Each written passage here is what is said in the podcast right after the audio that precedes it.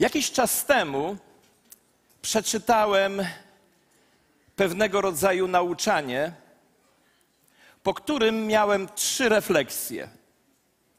Pierwsza to była refleksja bardzo osobista, a brzmiała ona tak: Bardzo potrzebowałem tego nauczania. Druga refleksja była refleksją ogólną, a brzmiała ona: Jakie to niepopularne nauczanie. Jak bardzo można się tym nauczaniem narazić, być źle zrozumianym i posądzonym o brak wiary. A trzecia moja refleksja była wspólnotowa, a brzmiała ona: Muszę koniecznie podzielić się tym z Kościołem, którego jestem częścią, z Kościołem, który kocham.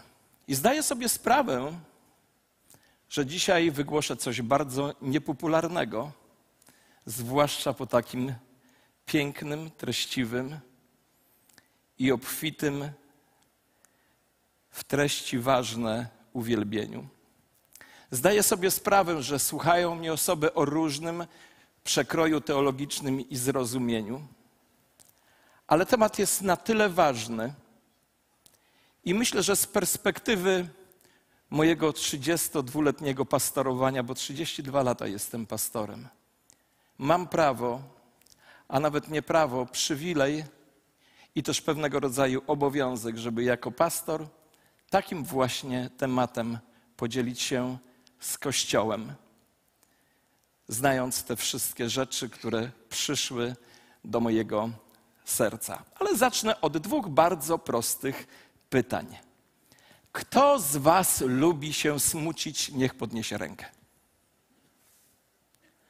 Słuchajcie, nie widzę ani jednej osoby. Ja tak samo nie lubię się smucić. Ja z natury jestem człowiekiem radosnym i jestem hura optymistyczny. To pierwsze pytanie. A drugie pytanie, kto z Was lubi być błogosławiony? Wszyscy prawie podnieśli ręce. Ci, co nie podleśli, to bardziej ze skrępowania wierzę. A teraz zacytuję fragment Bożego Słowa. Błogosławieni, którzy się smucą, albowiem oni będą pocieszeni, albo jak mówi inny przykład, doznają pociechy. Lub inny przykład mówi szczęśliwi, którzy się smucą, albowiem oni będą pocieszeni. Wiecie, ten krótki fragment zawiera w sobie dwie rzeczy.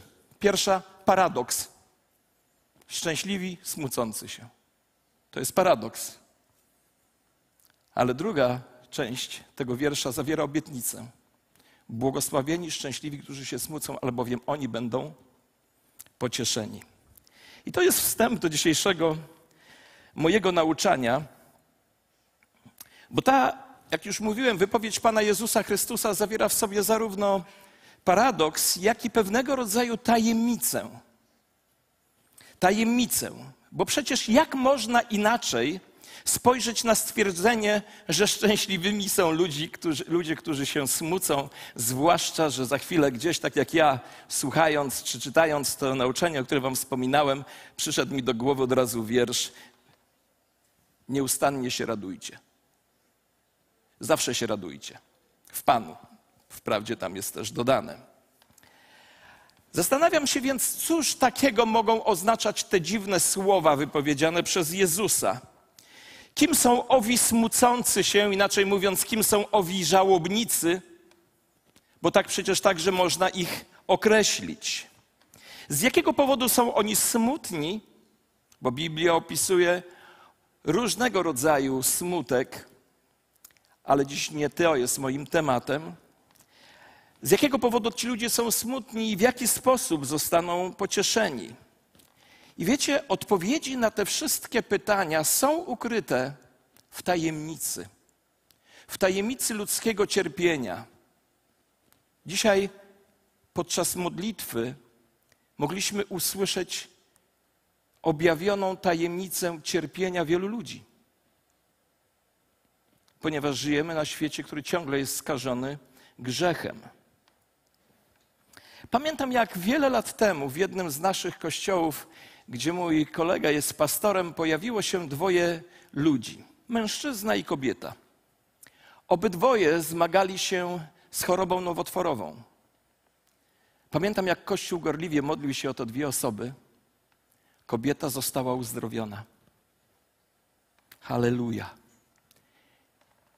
I odeszła z kościoła, mówiąc, że z sektą nie chce mieć nic wspólnego.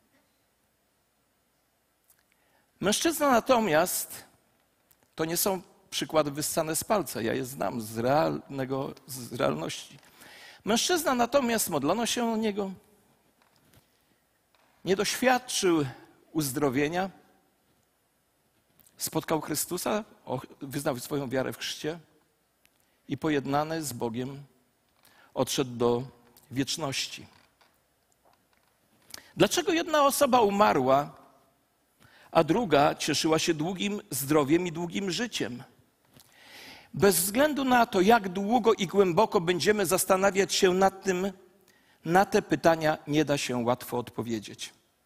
Wiecie, że nie da się łatwo odpowiedzieć? Ja wiem, do kogo mówię. Przygotowywałem to kazanie, myślałem o wielu z Was. Nawet chciałbym być dzisiaj personalny, ale może nie wypada. Ani myślałem o Tobie. Myślałem o rodzicach, którzy stracili dzieci. Dzisiejsza noc była dla mnie naprawdę, uwierzcie, niełatwa. Budziłem się wielokrotnie. Na szczęście żona spała i nie, nie widziała, jak włączam komórkę, włączam komórkę i robię notatki jeszcze. Bo zazwyczaj, gdy to robię, słyszę, zgaś to światło. Jeszcze raz to powtórzę. Bez względu na to, jak długo będziemy się nad tym zastanawiać, nie da się łatwo znaleźć odpowiedź. Biblia sama mówi, że rzeczy tajemne należą do Pana, naszego Boga. Księga Powtórzonego Prawa. Wiecie, Bóg ma swoje powody i choć nam się z tym trudno zgodzić, On nie ma obowiązku nam wszystkiego wyjaśniać. Musimy sobie to wbić do naszych głów i serc. Bóg nie ma obowiązku nam niektórych rzeczy wyjaśniać. Rzeczy tajemne zawierają i opisują głębokie cele Boga, których my po prostu nie jesteśmy w stanie zrozumieć. Bo przecież jakie wyjaśnienie byłoby dla nas wystarczające, że jeden człowiek umiera, a, drugi zostaje uzdrowiony? Pamiętam historię, kiedy modliliśmy się o starszą kobietę, ponad 80 lat, i małe dziecko, dziecko umiera, kobieta starsza zostaje uzdrowiona. Jej też należy się życie, ale wiecie co, jakie myśli przychodzą do głowy w takich momentach? To dziecko mogło jeszcze długo. Bóg ma swoje powody, ale nie musi nam tych powodów wyjaśniać. Słuchając tego nauczania, o którym Wam wspominałem, przeczytałem historię, jak na pewno spotkanie modlitewne pastorskie synowie, nastoletni synowie przywieźli na, wózku swojego ojca, na wózku inwalidzkim swojego ojca, pastora, chorującego na rzadki rodzaj nowotworu. Siedział pochylony na wózku, z uśmiechem na twarzy, a w trakcie modlitwy jeden z jego synów masował mu plecy, ponieważ ból był potworny, bardzo intensywny, a on mimo tego bólu wzniósł następującą modlitwę. Ktoś powie modlitwę niewiary.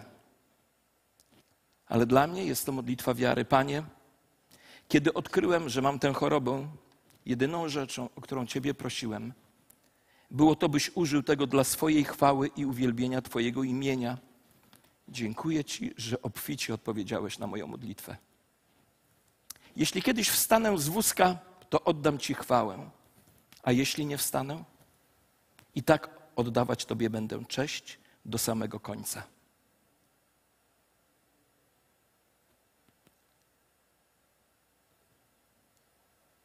Jakie to jest podobne do historii trzech młodzieńców z księgi Daniela. Królu, jeśli Bóg, Bóg ma moc, żebyśmy nie zginęli, Ale jeśli zginiemy i tak nie, odda, nie pokłonimy się posągowi, tylko będziemy chwałę oddawać Panu Bogu. Nie wiem, czy znacie kobietę o imieniu Johnny. Johnny Erickson Tada.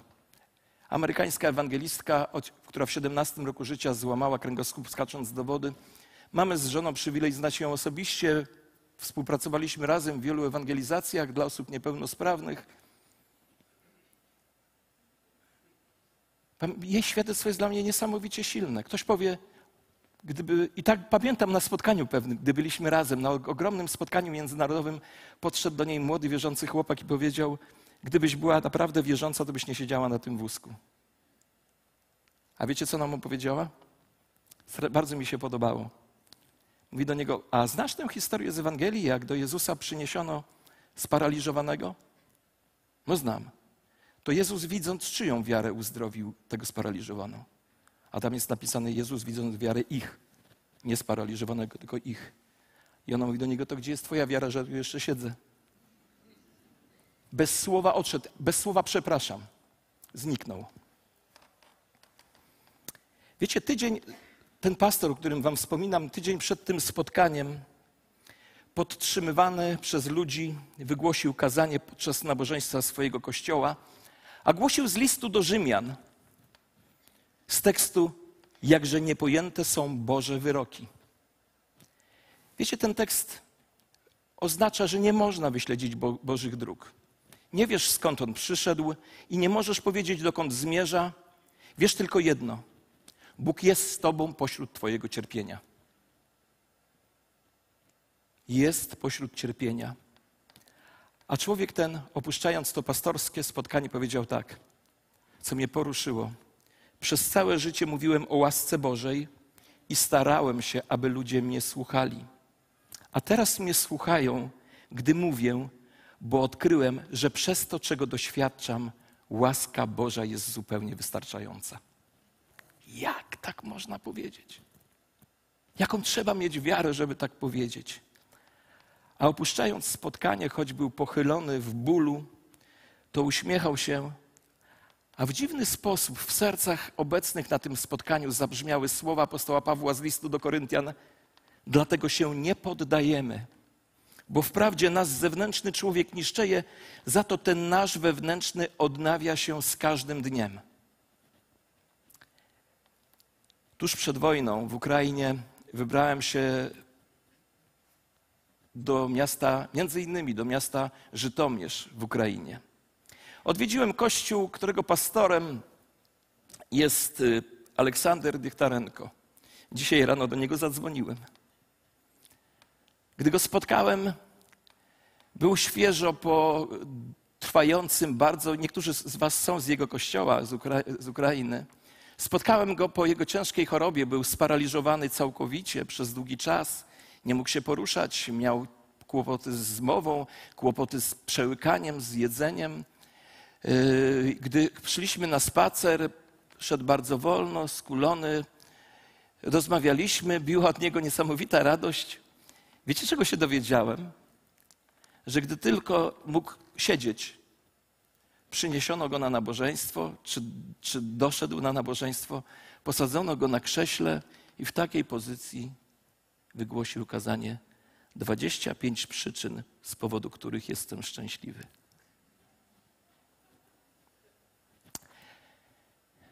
Dzisiaj rano rozmawiałem, zadzwoniłem do Asi Godawy żony pastora Pawła Godawy, którego nie, nie, niektórzy was znają. Rozmawialiśmy, wspominaliśmy dawne czasy, zadzwoniłem do niej z powodu tego, że kiedy Paweł, z którym przyjaźniliśmy się, odchodził z tego świata, po jego śmierci zadawaliśmy sobie, wiele ludzi zadawało pytanie, dlaczego umarł tak młodo, skoro miał tak wiele do zaoferowania światu? Autor książek, niezwykły mówca, być może pamiętacie, był tutaj u nas. Dlaczego umarł tak młodo, skoro miał tak dużo do przekazania światu? Jest to tajemnica, ukryta w sercu i w umyśle Boga. Wiecie, wiem, że dzisiaj Boża obecność jest między nami wyczuwalna w nadzwyczajny sposób. I jestem przekonany, że to nauczanie jest nam potrzebne. Wiecie, tak naprawdę te wszystkie nasze próby wyjaśniania takich rzeczy muszą w końcu zawieść. Bo czy istnieje odpowiedź na pytanie, dlaczego? Czy istnieje ona tutaj? Ja wierzę, że tak, jest taka odpowiedź. Jest odpowiedź na pytanie, dlaczego, ale ona jest często ukryta przed naszym wzrokiem. I odkryłem, że na większość tego rodzaju pytań Bóg odpowiada w sposób, w jaki odpowiedział Mojżeszowi: Jestem, który jestem. Jestem, który jestem. I chcę Wam powiedzieć, że odpowiedzią na to pytanie, dlaczego przede wszystkim jest osoba, a nie wyjaśnienie. Chciałbym, żebyście to uchwycili. Najważniejszą pyta pytaniem, odpowiedzią na pytanie, dlaczego jest osoba, a niekoniecznie jakieś szczegółowe wyjaśnienie. Ale ktoś może powiedzieć, ale mi to nie wystarczy, ja chcę prawdziwej odpowiedzi. Prawdziwej odpowiedzi. Prawda jest jednak taka, że jeśli sam Bóg nam nie wystarcza, to żadna inna odpowiedź nas nigdy nie zadowoli. Słyszycie? Jeśli Bóg nam nie wystarcza, to żadna inna odpowiedź nas nie, za, nam, nas nie zadowoli. Ale gdybym zakończył moje kazanie w tym miejscu, nie byłoby to w porządku, nie byłoby to uczciwe. A to dlatego, że temat cierpienia jest głęboko powiązany z tematem Bożej posługi pocieszania nas, ale też z tematem Bożego charakteru. Jeszcze raz to podkreślę. Temat cierpienia jest nierozerwalnie połączony z tematem Bożego pocieszenia i z tematem Bożego charakteru. Bo Boże pocieszenie mówi nam o kilku bardzo ważnych prawdach, które musimy zapamiętać. Prawda pierwsza. Bóg sam zbliża się do tych, którzy cierpią. Blisko jest Pan tych, których serce jest złamane. Wybawia skruszonych na duchu. Wiecie, to jest obietnica szczególnej Bożej obecności pośród naszego bólu. Przez Ducha Świętego sam Bóg zbliża się do nas w czasach naszych doświadczeń trudnych, w czasach naszego cierpienia. Odczuwamy Jego obecność w sposób, który wykracza poza to, co naturalne. Słyszymy Jego głos, choć w pokoju nie ma dźwięku. Wielu chrześcijan może zaświadczyć o szczególnym poczuciu bliskości Boga odczuwanym w czasie wielkiego cierpienia. Pamiętam mój znajomy pastor, miałem z nim zajęcia w seminarium, potem został pastorem. Odchodził w młodym wieku. Mój kolega zadzwonił do niego, bo się przyjaźnili i chciał go pocieszyć w jego cierpieniu, a on powiedział: Stary, takiej Bożej obecności ja w życiu nie doświadczałem, nie zamieniłbym na nic innego. Ja modlę się w taki sposób, Boże, chciałbym odejść z tego świata pełen Ducha Świętego. Jest to ważniejsze od modlitwy, chciałbym odejść stąd bezboleśnie.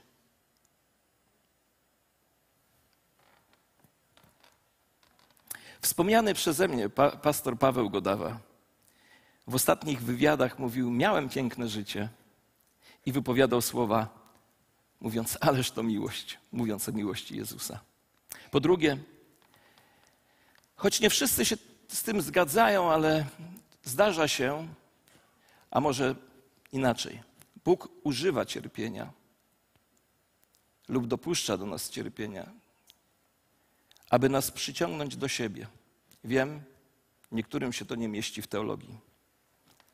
Ale sam król Dawid w jednym z psalmów powiedział: Zwróciłem się do, Pan, do Pana i odpowiedział mi i uwolnił mnie od moich obaw. Wiecie, musimy rozważnie czytać słowo. Tam nie jest napisane: Uwolnił mnie od problemów, cierpień, bólu. Uwolnił mnie od czego? Od obaw związanych z moim bólem, z moim cierpieniem, z moim doświadczeniem.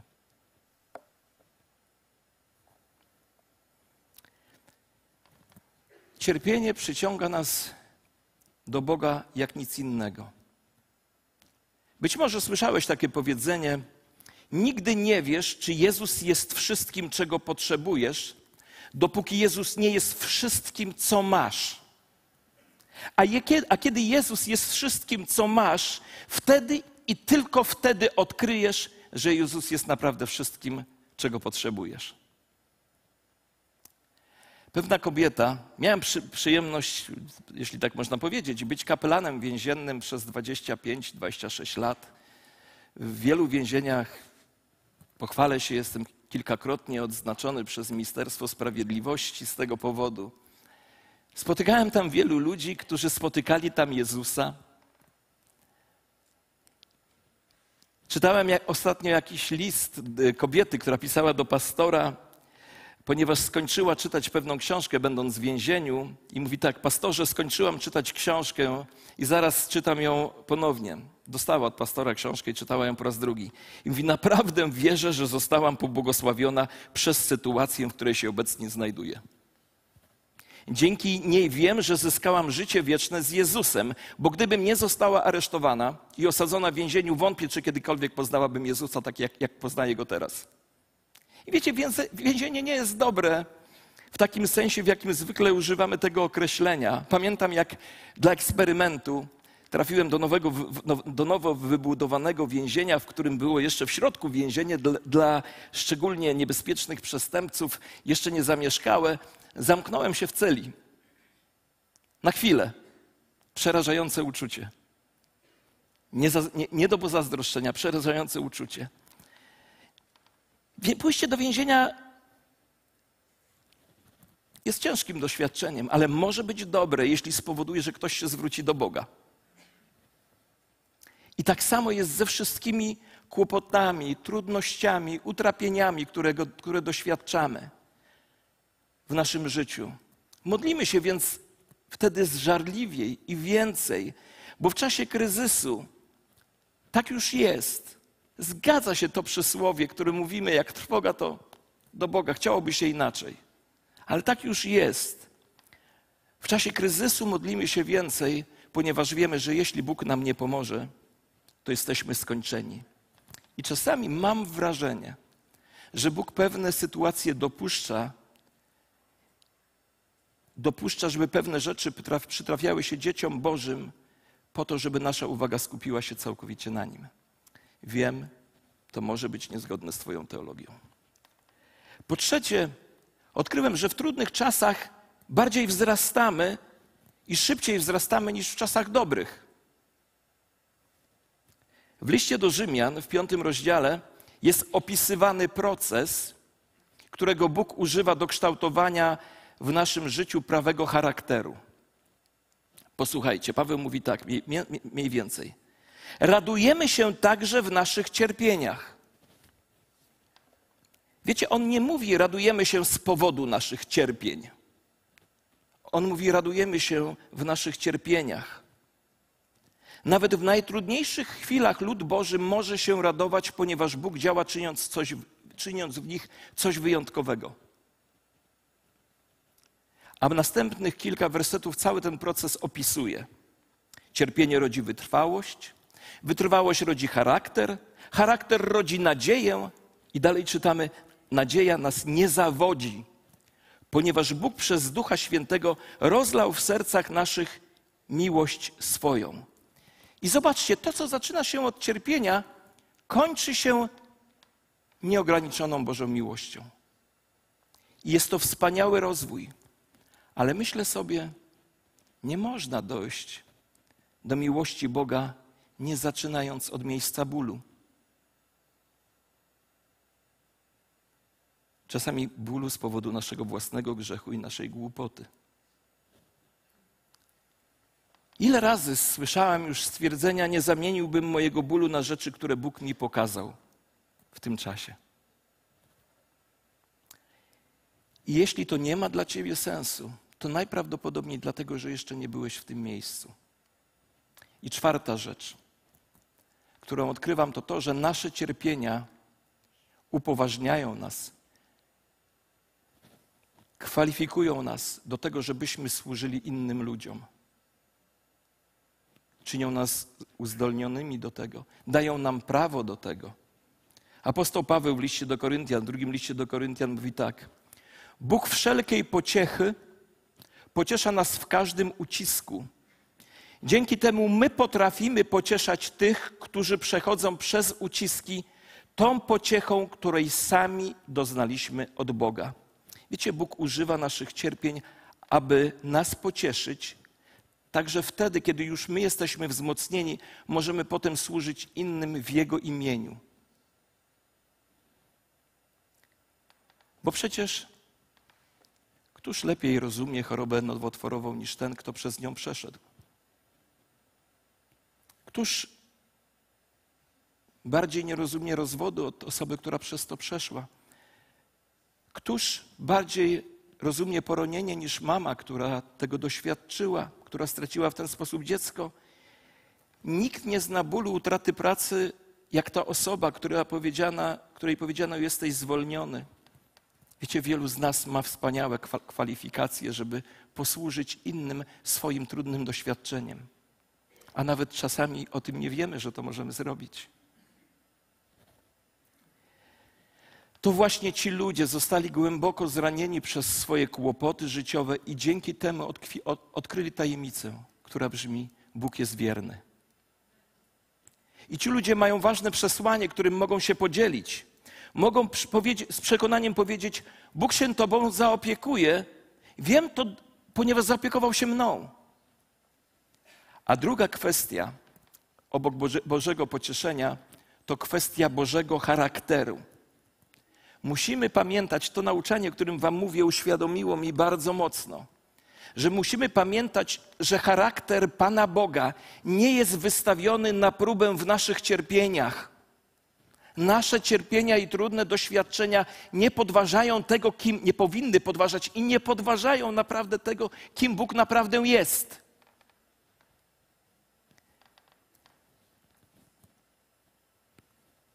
Czego więc do tej pory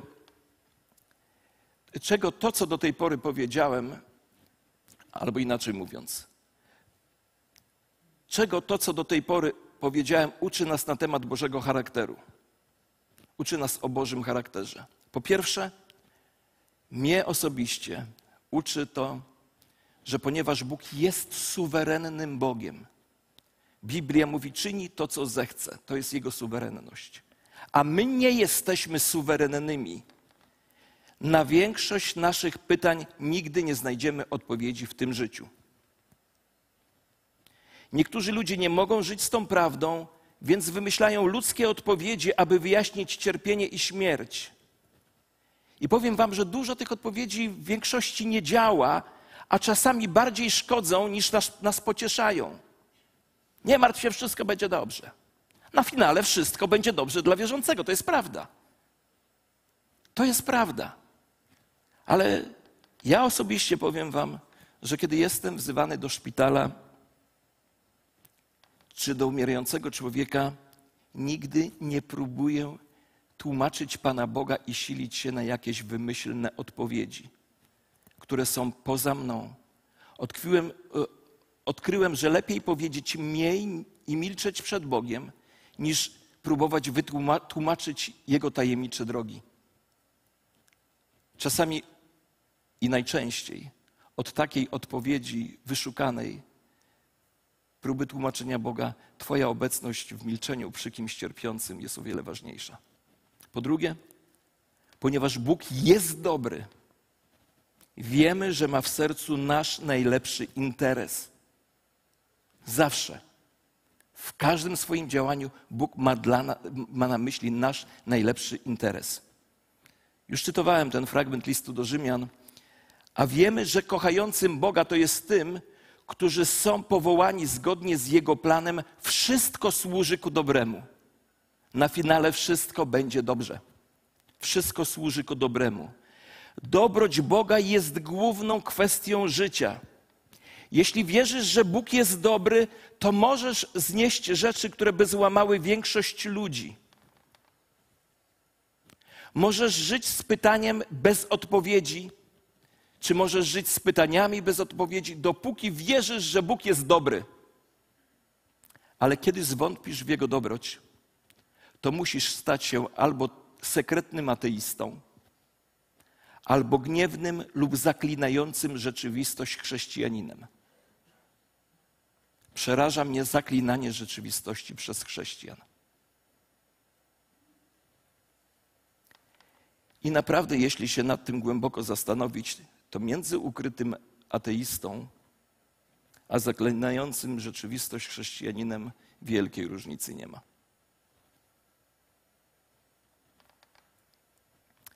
Chcę Wam i sobie powiedzieć to, że dobroć Boga nie jest uzależniona od naszego szczęścia.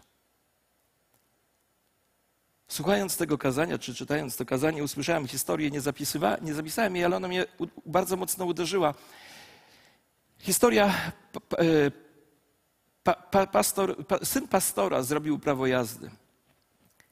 I podczas jednej z pierwszych swoich wypraw samochodowych, a miał ciężką nogę, tak strzelił w drzewo, że wnętrzności tego samochodu, silnik to przeleciało koło jego skroni, tak że urwało mu kawał skóry z włosami.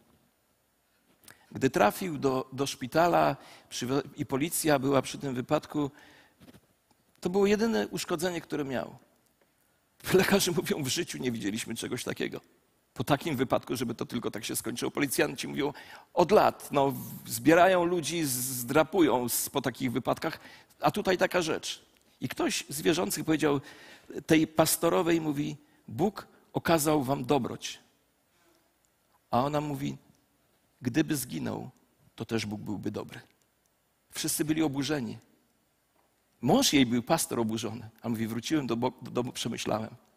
Bóg jest dobry cały czas. Bóg jest dobry cały czas.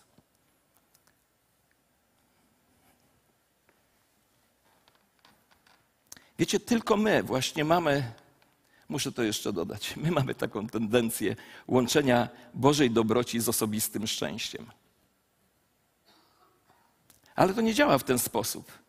Nasze cierpienia, powiem to raz jeszcze, nie wystawiają na próbę charakteru Pana Boga. Bóg jest dobry cały czas. Możesz myśleć, że tak jest. Możesz myśleć, że tak nie jest. Na przykład Hiob próbował wystawić Pana Boga na próbę, ale to w końcu Bóg wystawił na próbę Hioba. Bóg jest dobry, a Jego miłosierdzie trwa na wieki. Bóg jest dobry, Jego miłosierdzie trwa na wieki. Gdy dzisiaj w nocy nie, nie śpiąc myślałem nad tym nauczaniem, powiedziałem sobie, ech, dzisiaj bym inny tytuł nadał temu kazaniu.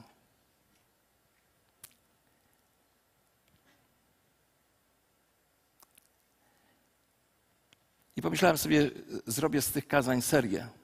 Już wiem, jak je zatytułuję.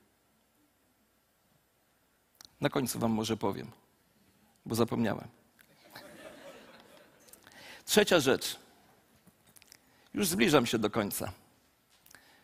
Wiem, że dzisiaj mówię wolniej niż zwykle, spokojniej, bo chcę, żebyście to przyjęli, usłyszeli.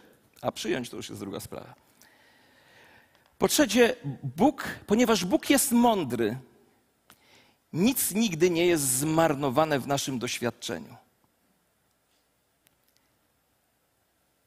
List do Rzymian, ósmy rozdział mówi: Bóg przeznaczył nas, abyśmy byli upodobnieni do obrazu Jezusa Chrystusa. Znacie ten obraz, że Bóg jest jak rzeźbiarz. Bierze skałę, tak jak pytano jednego rzeźbiarza, jak ty rzeźbisz takie piękne rzeczy? On mówi, no ja, ja widzę to w środku, w tym kamieniu, ja po prostu tylko odłupuję te brzydkie rzeczy. I wydobywam piękno. I czasami Bóg używa tych trudnych doświadczeń, żeby obłupać w nas to piękno.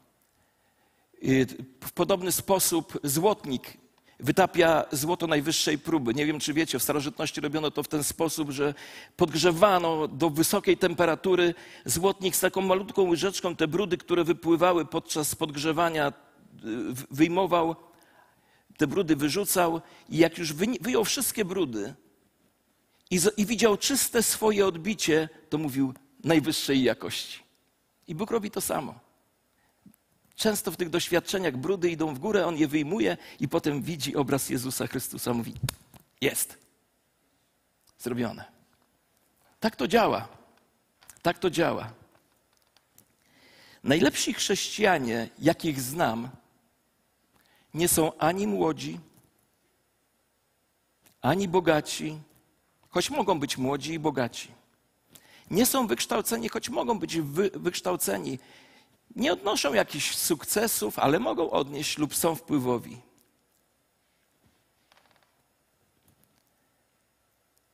Najpiękniejszych chrześcijanie, jakich znam, to chrześcijanie, którzy przeszli przez cierpienie i wyszli z niego z nienaruszoną wiarą w Boga. I właśnie zatytułowałem moje, pomyślałem sobie, że zatytułuję moje kazanie właśnie słowem wiara. Prawdziwa wiara ufa Bogu nawet w trudnych doświadczeniach.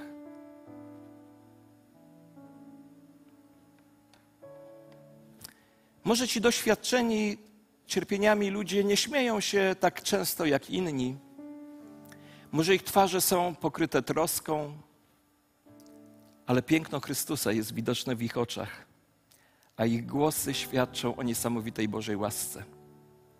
Lata temu miałem przywilej, może czytaliście książkę Człowiek z nieba o pastorze z Chin? Znam go osobiście. Byłem z nim na obiedzie w chińskim barze w Niemczech, bo tam mieszkał, może mieszka do tej pory. Opowiadał o bólu i cierpieniu, o tym, jak łamali mu dłonie, ręce, żeby złamać jego wiarę w Chrystusa. Zachował wiarę, doświadczył uzdrowienia, ponadnaturalne uwolnienie. Służy Bogu do tej pory. Widać było w nim niesamowite piękno Chrystusa, które zostało wytworzone w tych kłopotach. Wiecie, wszystko ma swój cel. W końcu Bóg będzie uwielbiony, a Ty będziesz piękniejszy niż kiedykolwiek marzyłeś. I czwarta rzecz. Ponieważ Bóg jest miłością, nie zostawi Ciebie samego w bólu. Jest to obietnica tego drugiego błogosławieństwa. Błogosławieni, którzy się smucą, albowiem oni będą pocieszeni. Będą pocieszeni. Bóg jest miłością, nie zostawi Ciebie samego w Twoim bólu. Bóg przyjdzie do, do ciebie. Możesz tego nie czuć lub w to nie wierzysz, ale to jest prawdą, bo to obiecał. Wiem, że Bóg przyjdzie do ciebie, ponieważ przyszedł do ciebie i do mnie dwa tysiące lat temu, doświadczony w cierpieniu, podobnie jak my, za wyjątkiem grzechu. Wiecie, że Bóg nie jest teoretykiem cierpienia? Ja myślałem, przed nawróceniem myślałem, a co on tam może wiedzieć? Siedzi i mu jest tam dobrze, nikt go nie tyka. A potem pokazał mi siebie przychodzącego w Jezusie i mówi: U, zdrada, cierpienie, głód, niedosyp, niedosypianie i tak dalej, i tak dalej. Nie mogę powiedzieć, Panie, Ty mnie nie rozumiesz. Doświadczenie w cierpieniu. Bóg przyjdzie do ciebie, ponieważ kiedyś przyszedł dwa tysiące lat temu, by udowodnić swoją miłość i udowodnił ją, kiedy posłał swojego syna Jezusa Chrystusa na ten przeklęty świat, przeklęty grzechem. Nie musiał tego robić, ale on to zdecydował. Zrobił to, czego my byśmy nigdy nie zrobili. Dobrowolnie poświęcił swojego jedynego syna. Nie tylko posłał go na ziemię, ale stał z boku i patrzył, jak on umiera krwawą, straszną śmiercią. Wiecie, po Golgocie Bóg nie ma już niczego nam do, do udowodnienia. Nie musi nam już udowadniać swojej dobroci, miłości, troski, wszystkiego. Jak możesz wątpić w Jego miłość po tym, jak spojrzysz na krwawiącą postać Jezusa Chrystusa wiszącego na krzyżu? Ja wiem, że to nie odpowiada na każde pytanie, które pojawia się w naszym życiu, ale odpowiada na najważniejsze. Na najważniejsze pytanie, które brzmi: czy Bóg troszczy się o mnie podczas mojego cierpienia? Odpowiedź brzmi: tak, Bóg troszczy się o ciebie, a jeśli wątpisz w Jego miłość, spójrz na krzyż i doznaj pocieszenia. Rozumiem, że te słowa mogą być dziwne, ale będą zrozumiane, gdy patrzymy na nie z perspektywy Syna Bożego cierpiącego za nas. Człowieka boleści, zaznajomionego z cierpieniem. Nasz Bóg jest zaznajomiony z cierpieniem.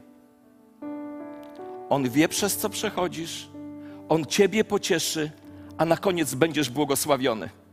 I to jest moje przesłanie. Na koniec będziesz błogosławiony, ponieważ ten, który jest wszechmocny, stał się jednym z nas, by nasz ból, by nasze cierpienie było przez Niego między innymi zrozumiane i towarzysząc nam w naszym bólu i cierpieniu, pozwala nam przejść w Jego obecności, kształtując w nas podobieństwo do Jezusa.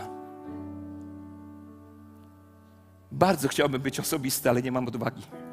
Dzisiaj ze łzami w oczach patrzyłem na waszą córkę stojącą z mikrofonem, uwielbiającą Boga. Bóg jest z wami.